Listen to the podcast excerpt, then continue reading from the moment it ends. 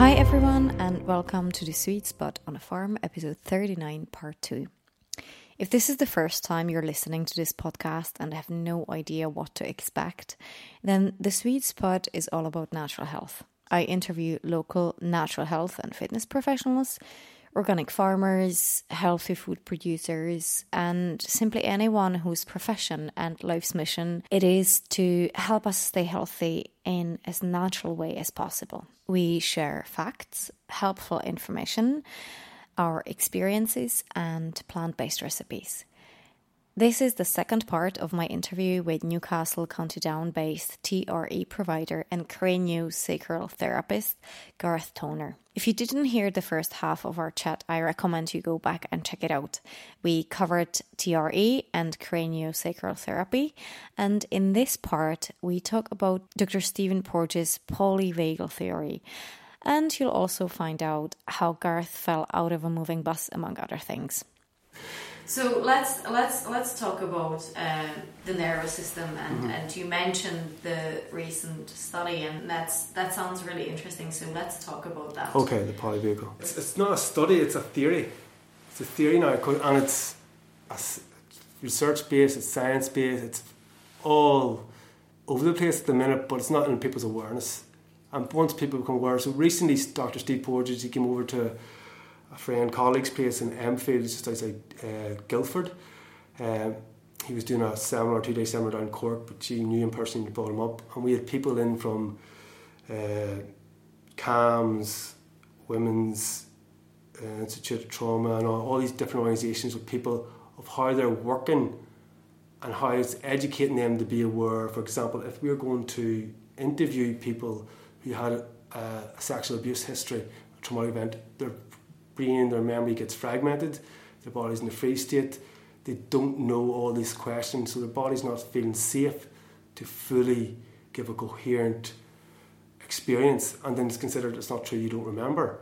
So if we become more knowledgeable, for example, of this theory and how the nervous system is, we could observe that that person's in a traumatic state, it's in a freeze response, so no coherent information. For them to survive, they had to fragment that information and to switch off, just like a dead animal on the savannas. So if we are more educated around that, we understand people and how we can interact with them and create safety for them to be able to remember, remember parts of them that have been fragmented, to learn to integrate their experiences rather than carry them throughout the rest of their lives. So this theory, the polyvagal theory, Doctor Steve Porges is, yeah, it's been about for the last twenty years, and he's used it with autistic kids. He's got a listening project. So it's a model that's been integrated into the trauma field, as I was just mentioning, into the educational field, into all different fields that need to be educated and understand what has happened to a person whenever they had adverse experiences. And so, for example, I was a teacher, an educator, um, A D H D, A D D, uh, autistic people on the spectrum. I offer they're all on the spectrum in some capacity, but their nervous system is in a freeze response. A D H D, it could be in a fight-flight response, very fast. What was that? If somebody's behaviours, they're restless, they can't sit still. And what we do in class, school is keep them sit still. You sit still for forty minutes and then bell goes, nervous system jangled, next class, sit still. But they can't, their impulsive nature, their nervous system is dysregulated. And for example, we say, go up to the front of the class, sit there, and they're constantly scanning, looking around the shoulder because they don't feel safe. If you put them in the back of the room, they can scan their whole environment. Their nervous system can ah, come, come down in a more regular state, and they can feel safer. And their behaviours are not going to be as part. So that's an example of how the polyvagal theory can be integrated into education, how it can be integrated into judicial systems, the, the process of interviewing, just in any human interactions. If you don't feel safe with another person, even your primary caregivers, your nervous system is going to be operating in survival mode for most of your life. What consequences does that have for your health? Yeah, that's uh, what you mentioned there about, you know, keep kids sitting still for forty minutes in a class. Mm-hmm. Yeah, that that's an example of how we suppress natural responses of mm-hmm. a person at a very early age and teach them that it's not okay to express themselves or to to a certain level to be creative, because some yeah. kids don't just, you know, twitch or are sort of full of energy because they want to be annoying or because mm-hmm. they just can't keep still. It's because there's something maybe within them that maybe they they need to express yeah. themselves through body movement yeah. or maybe they need to release some sort of stress or trauma through mm-hmm. body work yeah. and we forbid them mm-hmm. from doing it yeah. because we want them to sit still yeah. half a day at school and basically be quiet, sit still and listen instead mm-hmm. of do what you need to do yeah. so you can focus later. Yeah. So also, if your brain, which is common, is in a fight or flight mode continuously throughout the day, learning doesn't take place in that mode. It's surviving. Learning only takes place in a sort of restorative, relaxed state where you can receive information, whether through the felt sense or through cognitive. You're not going to retain that information if your body's constant survival, scanning the environment continuously.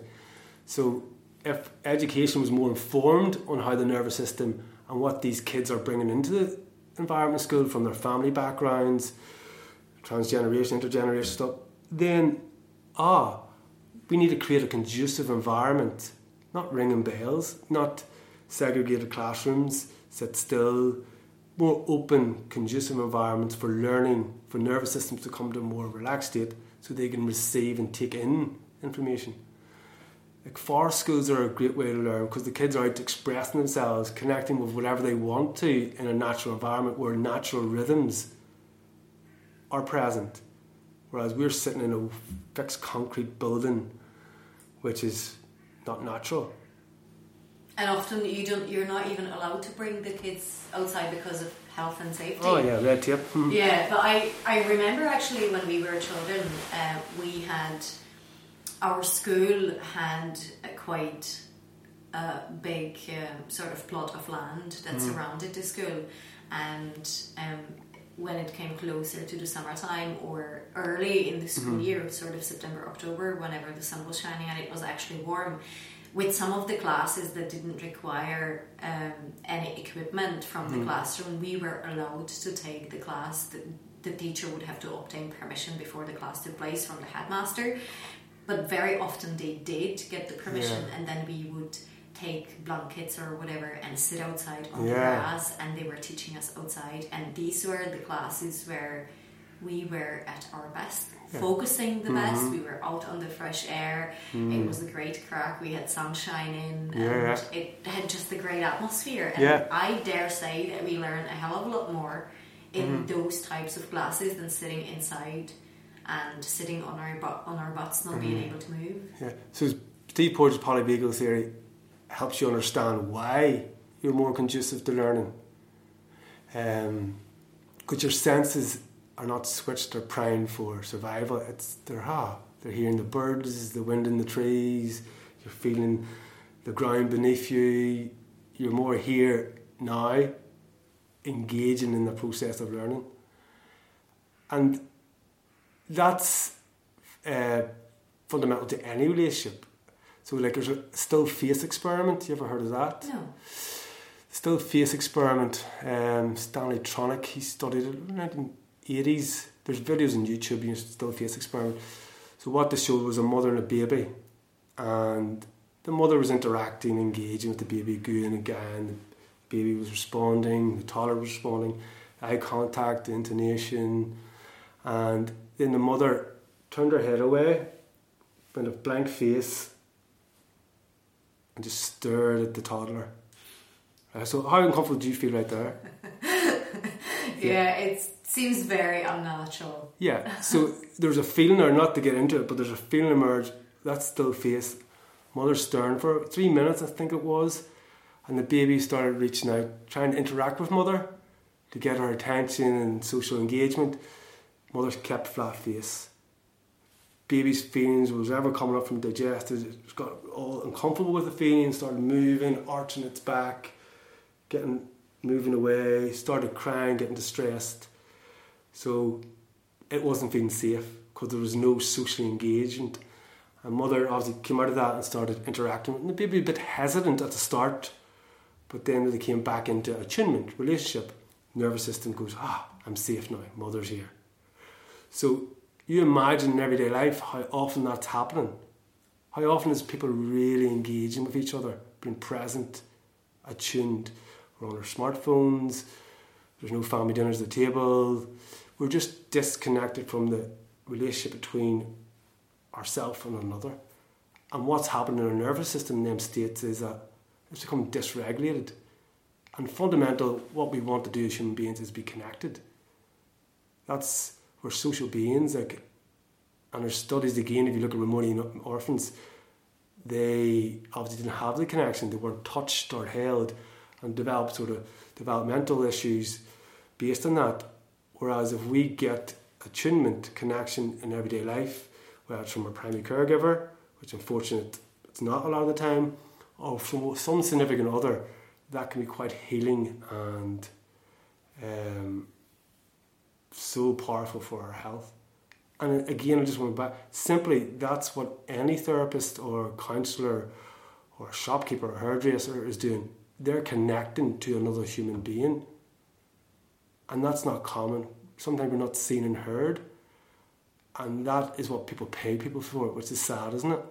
Whereas we should be getting that from our everyday life. Yeah, I certainly feel that kids today grow up surrounded by technology and social mm-hmm. media, and ultimately you feel like they're just growing up to please everybody, yeah. to have a certain look on social media, to be liked, yeah. to be popular, yeah. to to to be successful in getting a lot of engagement on social media instead of engaging properly with friends on a human level and yeah. connecting to nature and yeah. develop relationship with themselves and mm-hmm. ultimately get to be children, play outside mm-hmm. and explore the nature, the, the, the earth, the trees, mm-hmm. the, the animals, instead of sitting. I mean, you see kids young as seven years old being on smartphones. Yeah. It it's not right. I mean, when I was seven, mm. I was running around the woods looking for mushrooms. No, yeah. not natural mushrooms. I just like to point out normal mushrooms, edible. Yeah. No psychotropic. No, it's, it's natural. It's, it's okay. I've explored it myself. So I didn't take drugs when I was seven year old. Seven years old, just to make that clear. But we like we learned about, you know, foraging and mm. and walking barefoot in, on, on the grass in my grand's garden. Yeah. Kids that age today learn how to engage on Facebook and, and how to get likes on Instagram, and yeah. it's really sad. It is sad, and it's but fundamentally it goes back. They're looking for connection. They're, so. And it's they can be a different person. We can be a different person, because I, like, I've used social media in the past, and I know that's a drive within me to be connected with people. Uh, so I that's their thing. So that's how they do that in our modern culture. It has a lot of benefits, but it has a lot of significant, because we people they can't actually make eye contact with a lot of these adolescents or young people. They can't concentrate and focus for long periods of time, because they're looking for that instant gratification, that appreciation. That I think that's the important word, instant gratification. Yeah. Because that you don't get that in, in the real world. Mm-hmm. Relationship takes relationships take time to, to develop, develop yeah. and and things take time to learn. Mm-hmm. So I d- don't get me wrong, social media, it's not all wrong, because it allows you to connect with people who are mm-hmm. far away, who you don't get that face-to-face connection on a daily yeah. basis. And you can, I mean, I live abroad, so obviously it allows me to keep in touch with yeah. my family without having to spend a fortune on phone mm-hmm. calls. Yeah.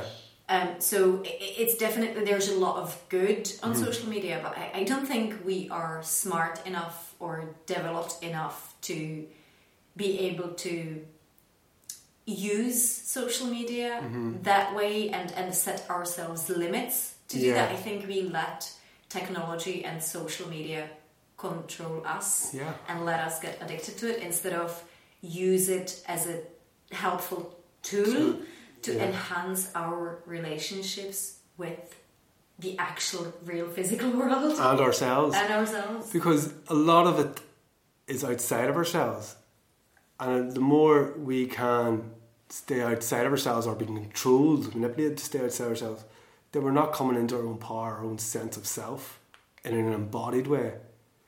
And that's how I see it, is that we're a human species, but we're not an embodied human species, using our senses to navigate the world and to listen to that gut intuition or gut instinct, the felt sense, to relate to people or not to relate to people, to be in certain environments or not to be in certain environments.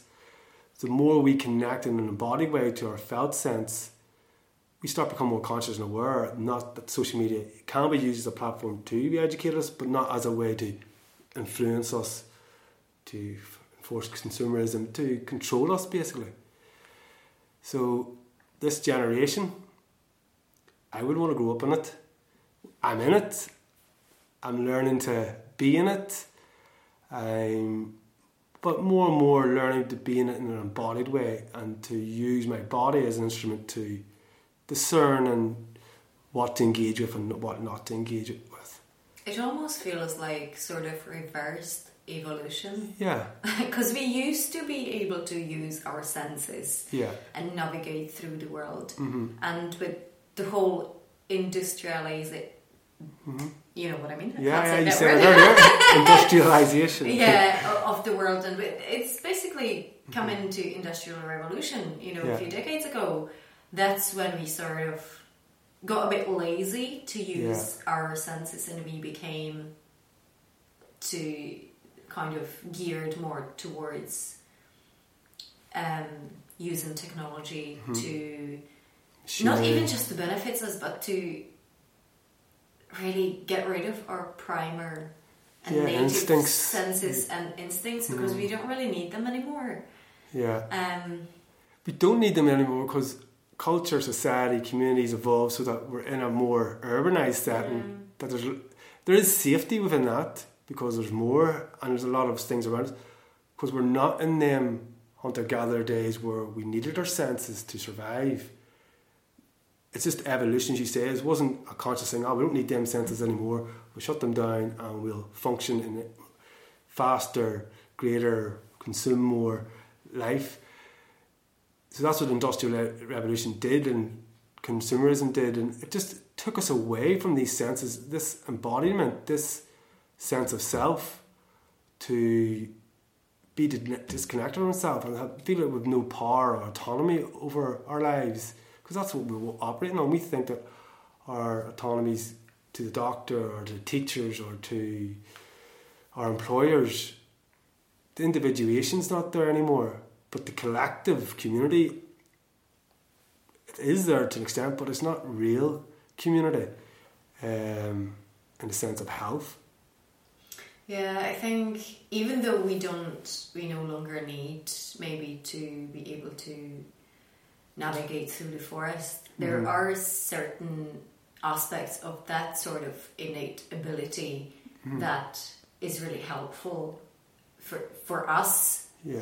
Um, and even when it comes to health, yeah. to to keep in tune with mm-hmm. ourselves and, mm-hmm. and with nature. But obviously living in the modern world, we are finding difficult to to do that and to keep these senses, because we are ultimately more connected to our mobile phones mm-hmm. and, screens, and iPads, T Vs. Screens than to ourselves. And that's a real shame, but it almost, it really feels like that we're, in one aspect, we're getting more intelligent, but yeah. in other sense, we're getting dumber and dumber yeah. because the technology things for us. Yeah, we're getting more cognitively into, from the shoulders up, but mm. body intelligence, disconnecting from our senses, is chronic at the minute. And I offer, until we begin to wake our bodies up and connect to our bodies, the felt sense, our sense of self, then we might spend more time less watching T V and doing more time out in nature. We might spend more time doing conscious, somatic, natural movements rather than going to the gym for half an hour pumping weight, disconnected from our body, but it looks physically good. That's our indicator of health. But we also might be less intuitive in what foods we eat, because we're just eating and consuming for the sake of eating. We're not actually taking an embodied experience. Oh, that food, the texture of it, the quality of it, and feel the health benefits that it's offering us, offering our, our system. So once we do, I offer we are changing, we are becoming more dis- more connected to our, our senses again uh, through lots of different movements, and then that's when we start to develop agency, autonomy, awareness to make more conscious choices. Like you're, you've been on that journey. I've been on that journey to the last ten years or so to start beginning to make more conscious choices and living with awareness. And I offer that's a lot to do with embodiment and really connecting to yourself again. Um, that sound okay? Yeah. What does that invoke in you? We need to start a revolution here. No, I think it, with this podcast, that's us doing it. It's other examples like that, making people more aware if you choose to listen to it or not. Or like, before I heard from you, I didn't, I hadn't heard of it, so it wasn't in my awareness.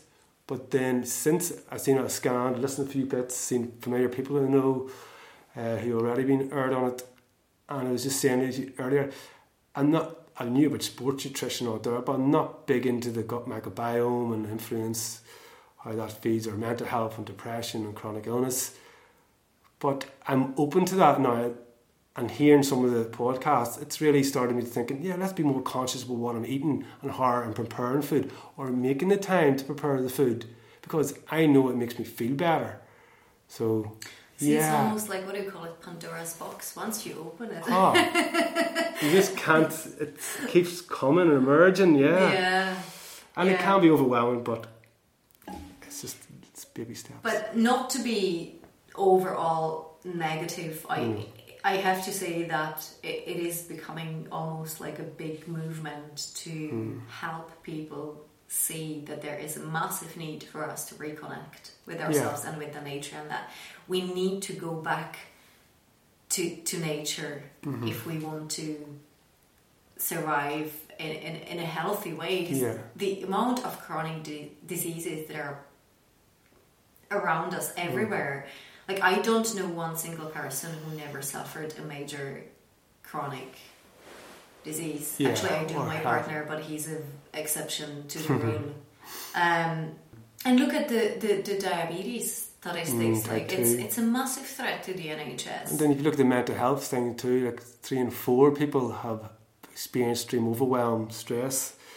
The study by Mental Health Foundation, I just read, or it's in this article, or twenty eighteen, that three in four people have experienced overwhelm in the last year.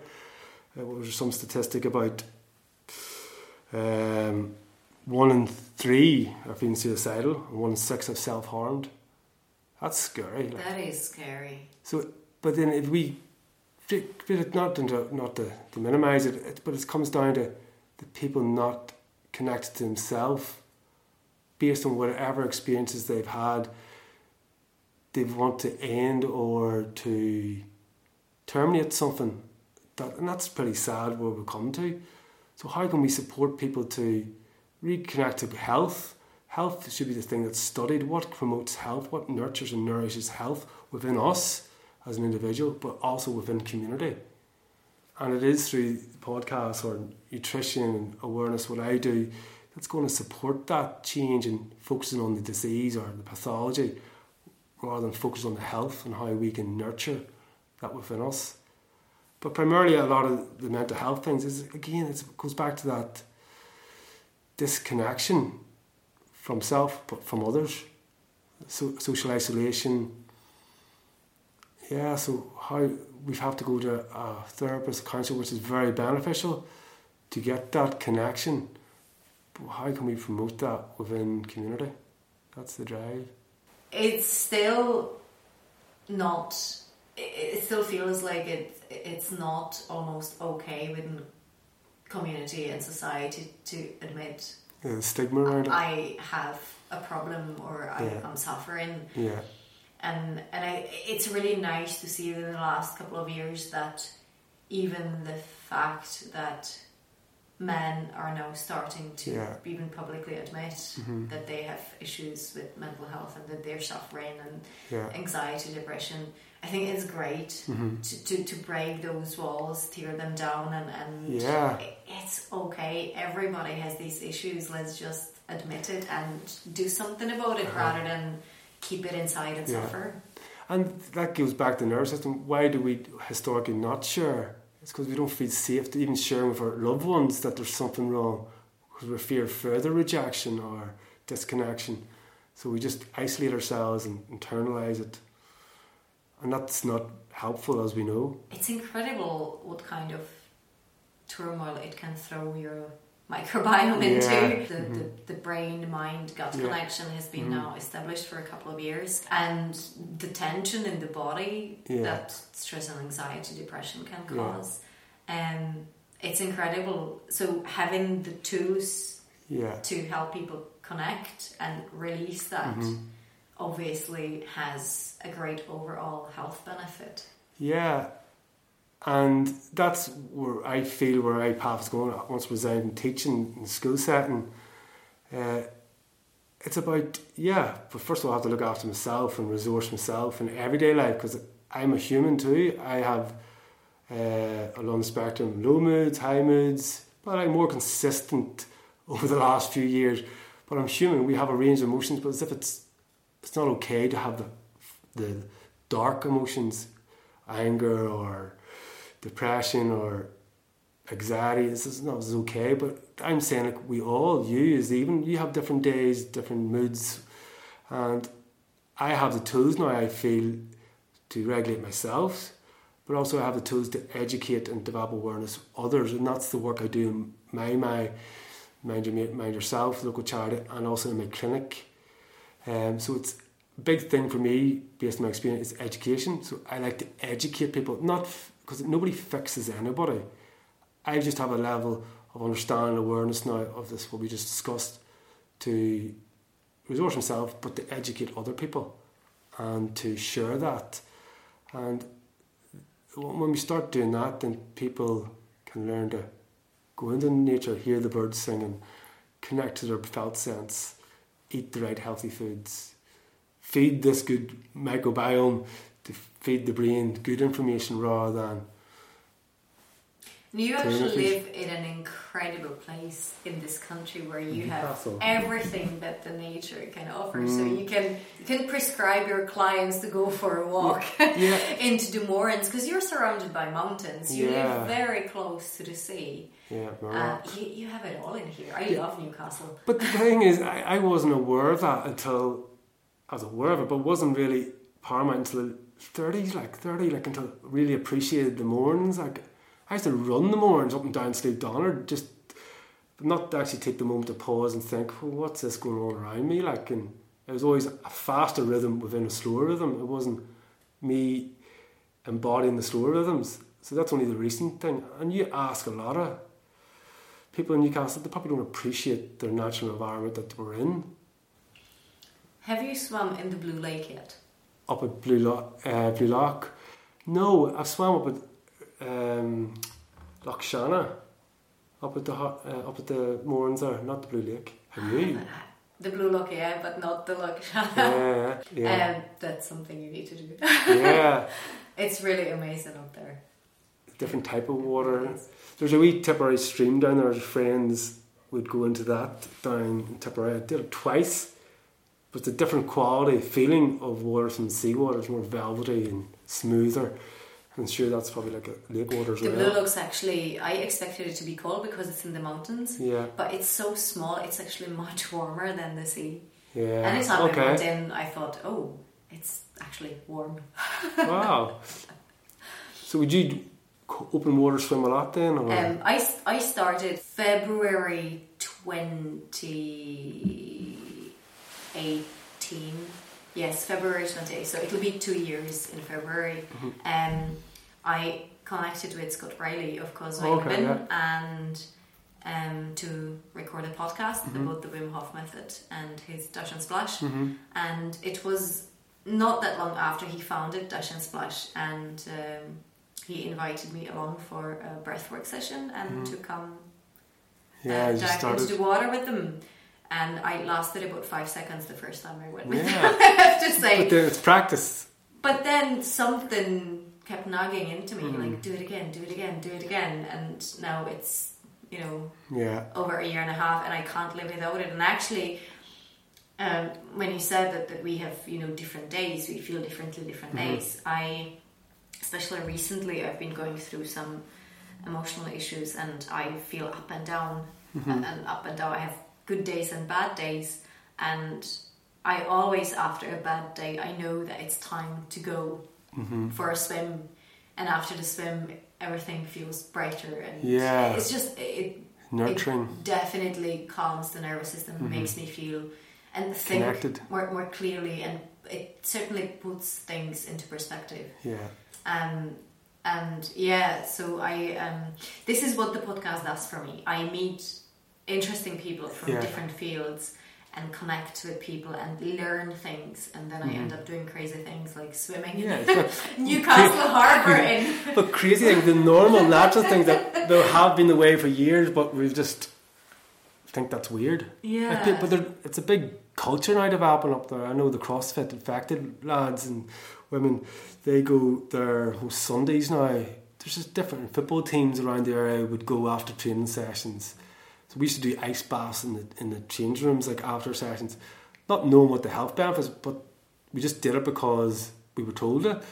But now that the science is catching up with all these old traditions, methods, it just makes sense. Like, see, when I moved to this country, mm-hmm. and I saw people even in the summertime swimming in just swimsuits in yeah. the sea or in the Atlantic, I was thinking they're nuts. Yeah. Because I always I dipped like one foot into the cold Atlantic or in the mm. Irish Sea, and it was it's freezing even in the summertime, and now I'm one of those crazies who goes in even during the winter, and it doesn't feel yeah. cold anymore. I mean, it is cold, relatively cold, but it's the body gets accustomed to it, yeah, so and it's it actually doesn't, and it gets to the point when you need to kind of keep an eye on the time, because mm-hmm. if you spend too long yeah. time in the, the water body. In the time, then it takes a very long time to warm mm. up. So it, it takes time, it takes practice to change any pattern of behaviour, and that's see so five minutes your nervous system gets overwhelmed, but then ah you're constantly pendulating, and that's what health is. So changing any pattern, like eating or cold water or coming into your body, meeting an edge or part of you that hasn't been met in a while, we titrate it, we feel it, and then we move away again, and then we stay a bit longer the next time, move away. So you pendulate anything that's uncomfortable, it needs to be titrated slowly, safely, in relationships sometimes. So yeah, I like that. It takes practice for any new pattern, new pathway to form. I think the main step is to be open to it. Yeah, yeah, and creating it. Because I, I did it during the summer, like I... For two, three months a year I would do it most days, love it, but then just the last month I haven't. But I know the feeling that you get after it, so you might have prompted me to explore it again. But the more you long you leave it, I usually did the Christmas Day swim off the bat, because you just did it. But yeah, like, I do like the feeling of it, but oh, meeting it and creating the time and space for it. Yeah, I think it's everybody has different priorities. Mm, and, yeah. Um, a lot of the people I go for a swim with, that's sort of their routine, yeah, routine, their resource, and that's that's what they always make time for. Mm-hmm. So even now, Sundays, whether I swim with in Bangor or with group in Portrush or wherever I am, I try to get for a swim. If, if we if we spend time in Dublin with my partner's mm. parents, I make time to go and swim in the Greystones. Yeah. Um, it it is. Something I make time for, because yeah. I know I need it, yeah, and it makes me feel good, and it really it's a great way to start a day, it's a great way to start a week. So it makes you feel good, yeah, and that's probably the essence of what my podcast of what we were talking about here is the feeling that we get from doing something that is good information to our brain. So if food feels good, if water feels good, if meditating or doing a body awareness scan feels good, having a shake feels good, then do more that makes you feel good. Yeah, eat more that makes you feel good. I call that in my resources, things that support your health. The more resources you get or have, the better health. No resources, no get better. So a lot of people in these chronic illness states, they haven't got healthy resources. They might be the numbing out of the T V, or it might be the unprocessed processed foods, it might be drinking or medication. They're resources that support and sustain them, but they're not natural healthy resources, where it's listening to music, walking nature. So the idea here in this water opening is a really strong resource for you in life. Same as the body works, the practice is really important to me. Um, how does your morning routine look like? I'm curious to hear. Um, it's over the show in the minute. I usually get up at half five.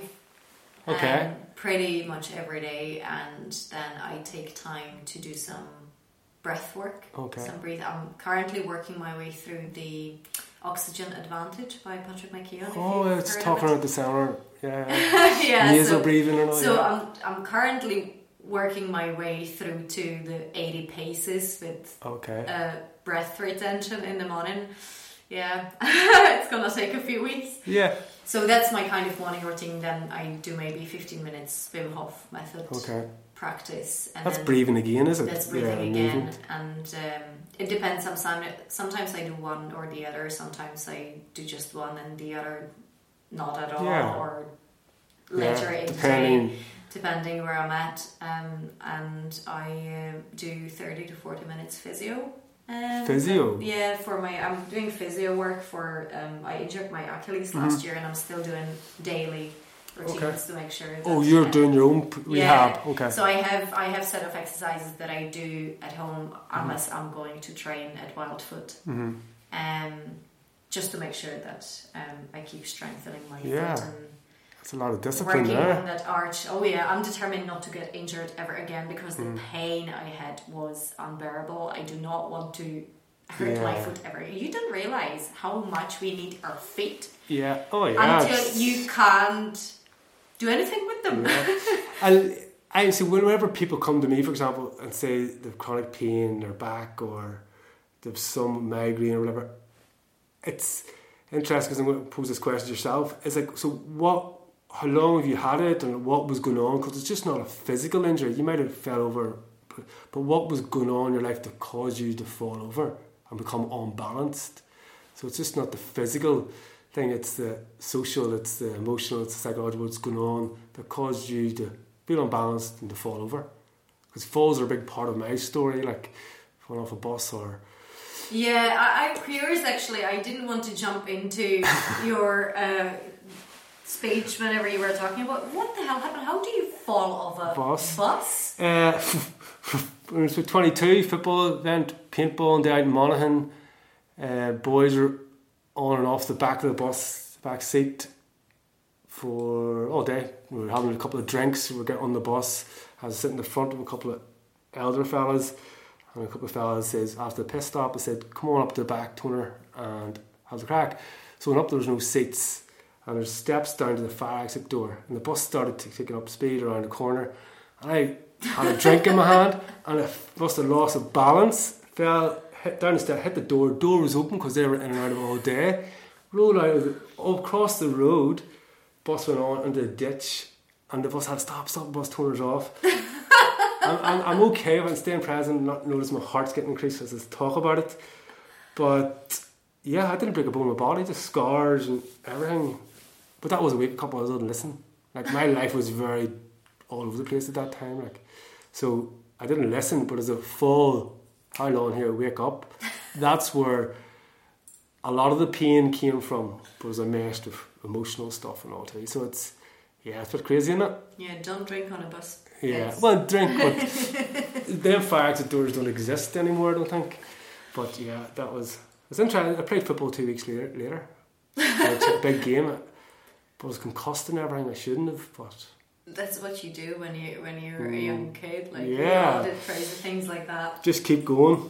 It didn't stop me until it was eight years later. One more thing I wanted to ask you about. Um, tell me a little bit about the Body Intelligence Clinic. Okay. I used to run a Body Intelligence Clinic in Maytree uh, studio, so it was practicing biodynamic craniosacral. So Body Intelligence Trainings is where I trained as a craniosacral and who I teach with in Guildford and County Down and other cities around Europe at the minute. So that was just a low-cost clinic to help people come to craniosacral therapy with me to connect to their bodies, basically. So sessions were fifty minutes, thirty pounds. Uh, I ran it for a couple of years, but now I don't run it anymore because of so other stuff going on at the minute.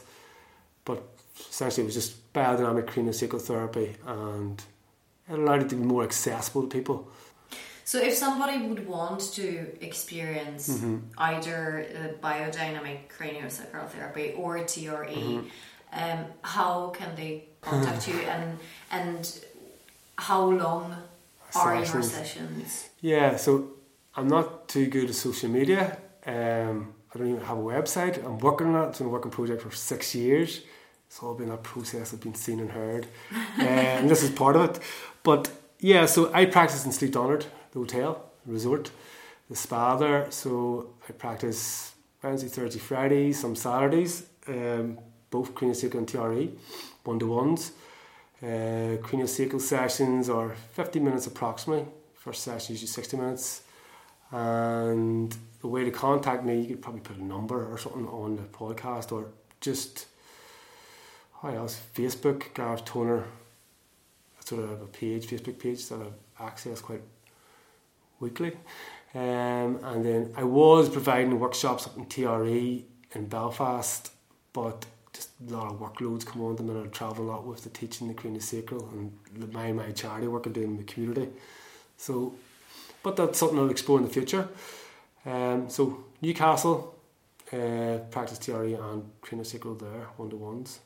Okay, and if you have, if you had uh, just a couple of tips okay. for our listeners, lifestyle tips, or how okay. to keep how to keep the body in tune. Yeah. What would you advise? What could I advise? Firstly, breathe.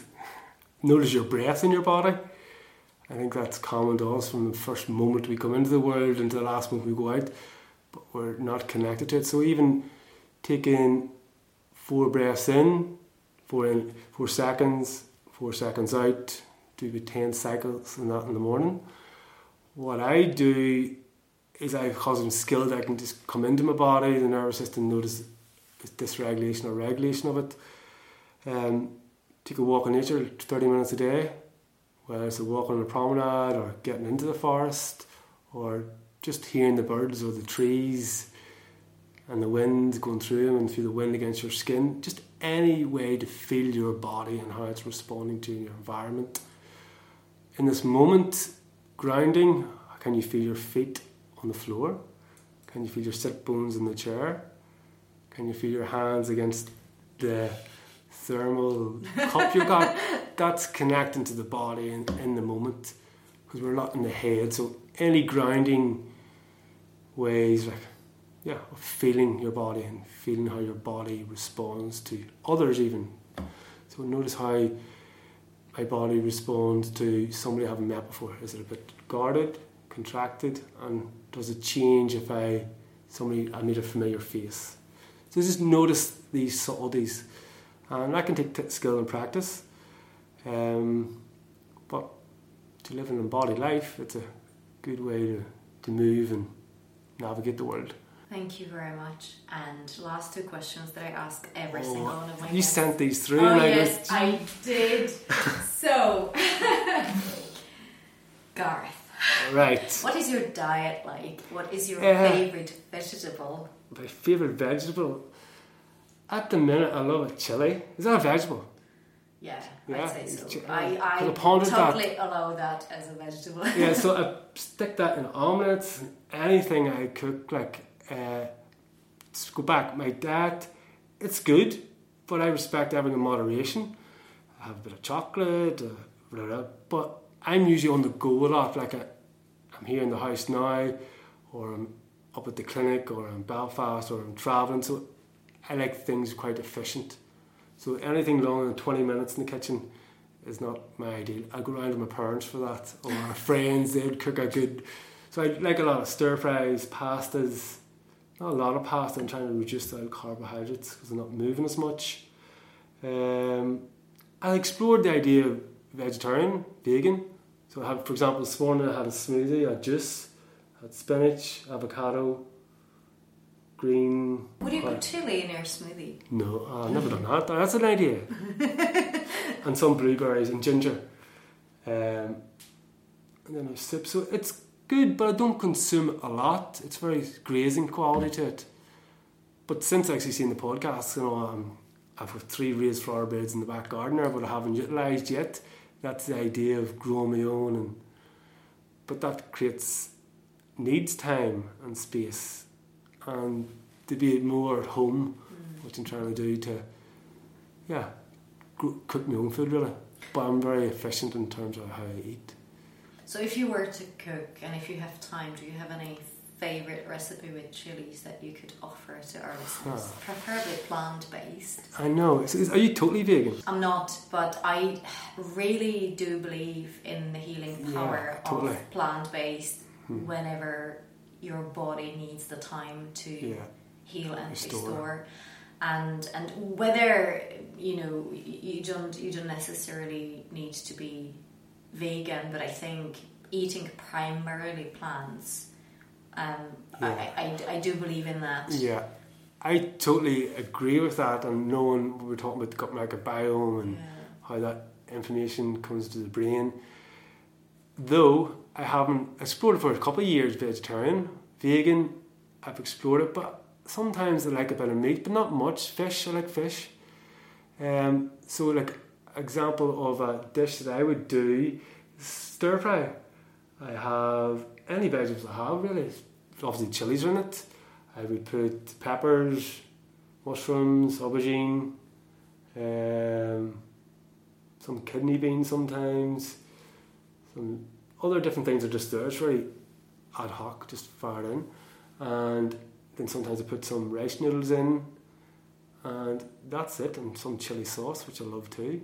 And it's just all done in the wok, like, so it takes fifteen, twenty minutes. Do you use oil for your stir fry? And if so, what type of oil are you using? A housemate, he uses virgin oil. Like, I don't use it. Sometimes, no, I don't use it.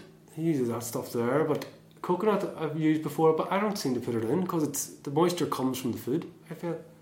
So I haven't used it in recent times. What do you recommend?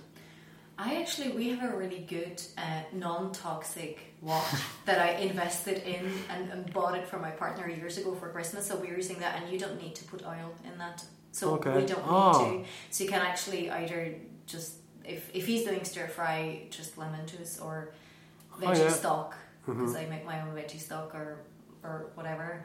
But yeah. if I do, see, I don't really see, I don't really fry. I yeah. tend to put a lot of cold pressed extra virgin olive oil or uh-huh. M C T oil or hemp oil or something once it's done. Yeah.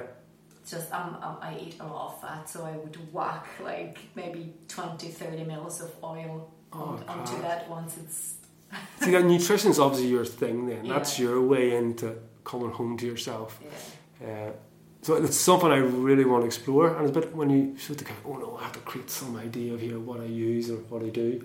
But yeah, stir fry is good actually, and I, I mm. like that because it's kind of, I think it's a very efficient way of um, using sort of leftovers. Yeah, that's... And, and just it's it's a great way to avoid food waste yeah. for me. Oh yeah, so that's, I wouldn't anything's going, I just fire in. I like the Happy Pear, you know them. Yeah, so I've. I haven't got the book, but I love the recipes people have cooked them before, or the idea of it. So it's somewhere where I'd like to go, but I'm not fully there yet, and that's okay for me. Like, I'm not forcing or beating myself up that I'm not eating as nutritiously as I like, because I generally live a healthy lifestyle. As long as you feel good. Yeah, and that's it. It's been an absolute pleasure, Gareth, and mm. thank you very much for um, sharing yeah. your knowledge mm-hmm. and... Uh, Maybe we can do this again sometime. Yeah, I'd like to. Thank, Thank you. you. Thanks. If you'd like to experience or know more about T R E or craniosacral therapy and you're living near Newcastle, County Down, you can book a session with Gareth through his Facebook page or contact him with any queries you may have. The handle is at Gareth J Toner.